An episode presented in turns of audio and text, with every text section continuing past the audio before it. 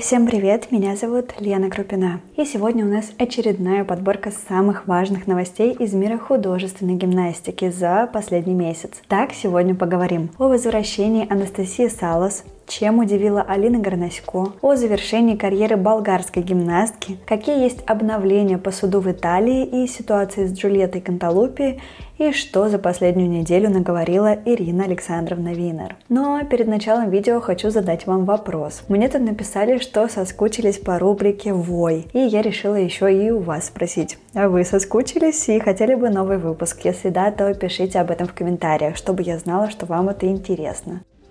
В Беларуси завершился международный турнир на призы Марины Лобач.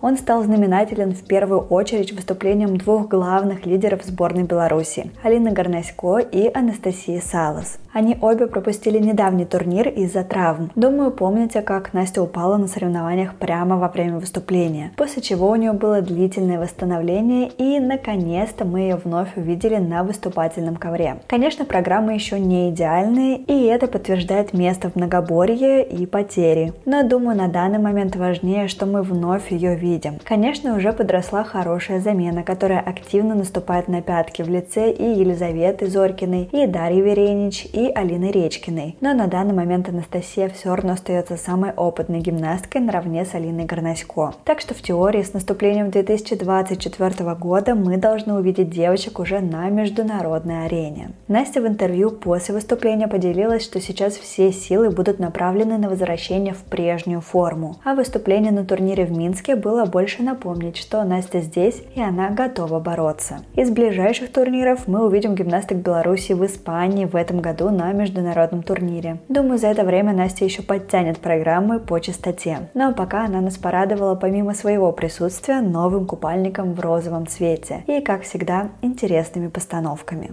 Ее подруга по команде Алина Горнасько и лидер сборной Беларуси также пропускала последний турнир из-за травмы. Но, правда, не из-за свежей, а давно без беспокоящий. Однако турнир своего тренера Алина пропустить не могла. Тем более у нее была цель выиграть статуэтку Марины Лобач, которой у нее до сих пор не было. Вот правда с финалов отдельных видов Алина все-таки приняла решение сняться, чтобы не перенапрягать организм, так как в многоборье два дня она выходила приболевшая. Осень стороной не обошла и главных звезд в мире гимнастики. Но за два дня Алина успела подарить болельщикам немало позитивных эмоций. Так, например, мы опять насобирали мемы с Алиной из Cry и из ковра. Я думаю, что кому-то хватит терпения и когда-нибудь он соберет все забавные моменты с Алиной в одно видео. Ну и в гимнастическом плане Алина порадовала, презентовав наконец-то свой новый мяч. Уже был момент, когда этот шикарный комбез сливался фотографом, который работал на турнире. И для тех, кто в экспресс-формате следит за телеграм-каналом, наверняка успел на него посмотреть. Но вот правда Алина попросила удалить фотографии, так как хотела удивить всех позже. И вот это позже наступила. Черный комбез очень не свойственный для гимнасток Беларуси.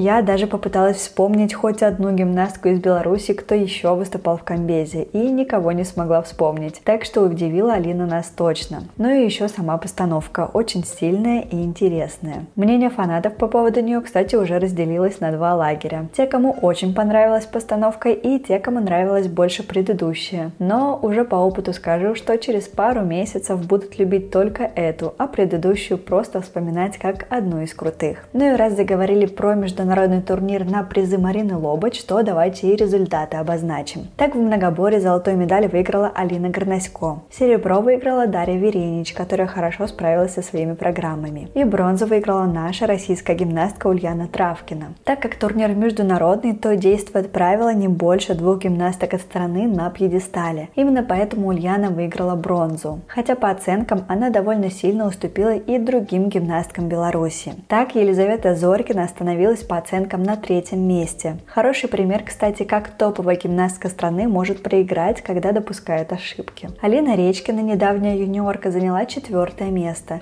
и Анастасия Салас по многоборью остановилась на пятом месте. Более полные результаты и по финалам отдельных видов, и по многоборью с оценками можете найти в моем телеграм-канале. Ссылка, как всегда, есть в описании. Ну а для болгарской сборной произошла большая и неожиданная потеря. Татьяна Воложанина объявила о завершении карьеры. Об этом она написала в своих соцсетях. И что самое удивительное – Очень много приятного написала о ней президент Болгарской Федерации художественной гимнастики Ильяна Раева. Но давайте по порядку. Так Таня рассказала о том, что начала свой путь в Сибири, в городе Иркутске. Именно там начался ее гимнастический путь длиной в 15 лет. В 7 лет она переехала в Дмитров. Там она получила ту самую базу, которой мы очень много восхищались у Тани. Ну и затем Ильяна Раева пригласила ее в сборную Болгарию, где она прошла интересный путь. Таня защищала честь Болгарии на международных стартах и была одним из лидеров болгарской гимнастики. Таня выступала на взрослом чемпионате мира, на юниорском чемпионате Европы, стала пятой на юношеских Олимпийских играх, а также принесла Болгарии медали Универсиады и Гран-при. Ильяна Раева очень тепло отозвалась о ней в своих соцсетях, поделившись, что ей будет не хватать Тани, и она была одной из ее любимец. Также Ильяна Раева поделилась, что очень зла на предыдущего члена комитета, который сказал, что Тане не хватает артистизма. По ее мнению, это очень повлияло на карьеру Тани. Для Ильяны Раевой решение об окончании карьеры Тани стало непонятным, однако она подтвердила, что конкуренция в сборной большая.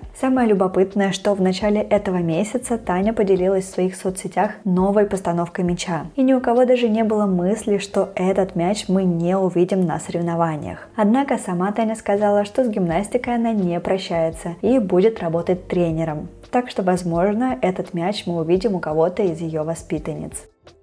Но вот Анастасию Симакову мы также уже совсем скоро сможем видеть на международных стартах. Ее карантин заканчивается 1 марта 2024 года, и соответственно с этой даты она сможет принимать участие во всех турнирах ФИШ. А учитывая, что Дарья Варфоломеев стала абсолютной чемпионкой мира в этом году, она обеспечила себе поверх двух гимнасток из страны место на всех этапах Кубка мира. Так Германию в этом году смогут представлять три гимнастки. И думаю, что Настя будет будет одной из них. По крайней мере, я на это очень надеюсь и была бы очень рада увидеть Настю в Париже на Олимпиаде. А шанс у нее есть, если в сборной Германии будут отбирать по спортивному принципу, а не по принципу, кто заработал путевку. В общем, следующий год обещает быть очень интересным, учитывая, что и белорусские, и россиянки с января должны получить разрешение от ФИЖ на выступление под нейтральным флагом. Тем временем в России будто бы не очень хотят в целом выступать на международных стартах и Олимпиадах Олимпиаде. По крайней мере, такую политику транслирует Ирина Александровна Виннер, главный тренер сборной России. После финала Кубка сильнейших во дворце Ирины Александровны прошла встреча с дипломатами различных стран. В речи Ирина Виннер вновь упомянула о том, что на международной арене перестали соответствовать олимпийским стандартам. И именно это причина, почему в России большинство гимнасток выступают по внутренним правилам. Ирина Александровна напомнила, что Россия подготовила 24 страны к Олимпийским играм, и что мы по по-прежнему открыты к совместным тренировкам с гимнастками других стран, что российские гимнастки и тренеры готовы выезжать в другие страны и проводить мастер-классы. Также Ирина Александровна сказала, что Федерация готова принимать спортсменов других стран бесплатно, что Россия готова взять на себя финансовые расходы на переезд, обучение и даже проживание. Также в недавнем интервью Ирина Александровна сказала, что без российских гимнасток художественной гимнастики не стало, что все программы слабые и гимнастика гимнастика остановилась, и Россия в этом участвовать не хочет. В целом было за последнее время сказано очень много странных высказываний, и порой даже противоречивых. Но если обобщать, то смысл в том, что Ирина Александровна не планирует отправлять гимнасток России на Олимпиаду, если гимнастки будут выступать под нейтральным флагом. Я, конечно, искренне надеюсь, что это все как-то решится не таким образом, что мы просто примем решение закрыться в себе. Я, конечно, не согласна с этим отстранением, но для меня турниры внутри страны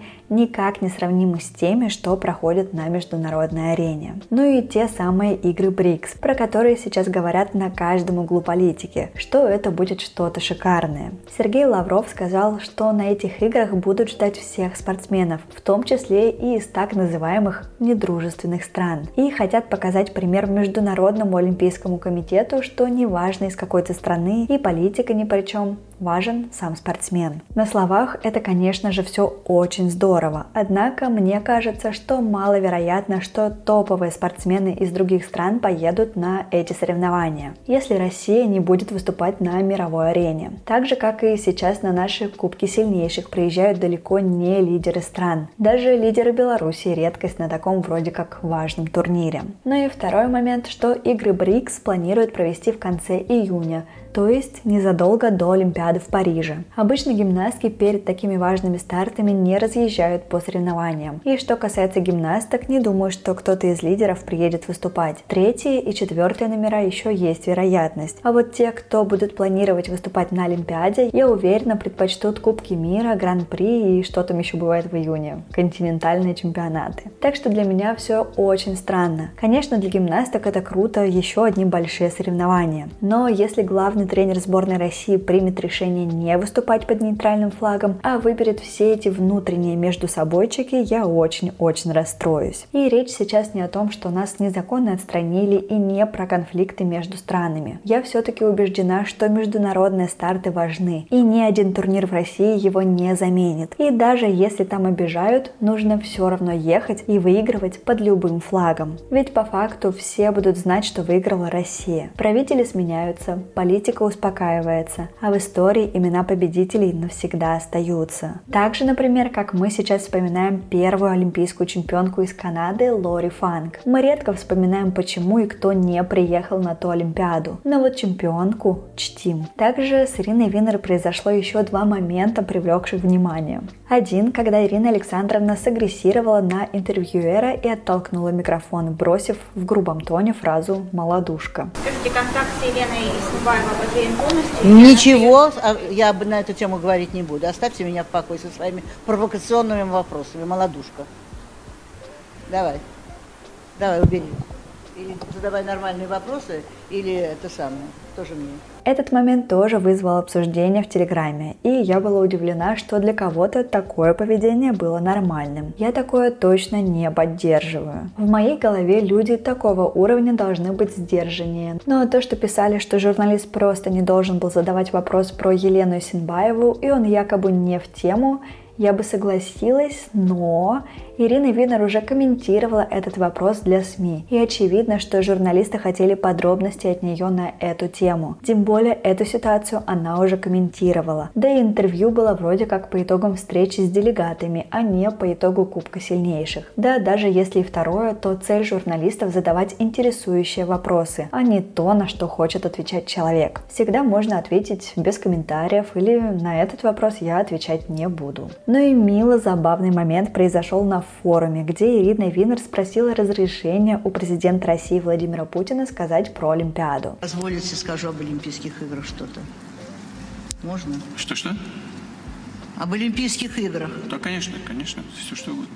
Этот диалог был очень забавным. Было, правда, похоже, что Владимир Путин сын или воспитанник Ирины Александровны. Ну и напоследок, что там в Италии. Хорошие новости, хотя, может, и для кого-то плохие. Эммануэлу Макарани и Ольгу Тишину оправдали. Российский тренер был полностью оправдан, а главному тренеру Италии предписали только штраф. Так, все равно продолжают ходить слухи о том, что после Парижа Эммануэла Макарани хочет уйти со своего поста. Но на данный момент она продолжает тренировать сборную уже без гильотины над шеей. Ну а Джульетта Канталупи уехала в Израиль, и подробностей оттуда пока что не было, помимо того, что в Израиле началась война. И сейчас у многих вопрос, останется ли Джульетта Канталупи там или нет. По спортсменам в Израиле введен запрет на выезд из страны, и когда его снимут местные власти, неизвестно. Так у нас есть беспокойство и про Олимпиаду, и про Дарью Атаманов. Еще мы следили почти в режиме реального времени, как из Израиля не могли выехать гимнастки Мексики Мексики, которые приезжали туда на сборы.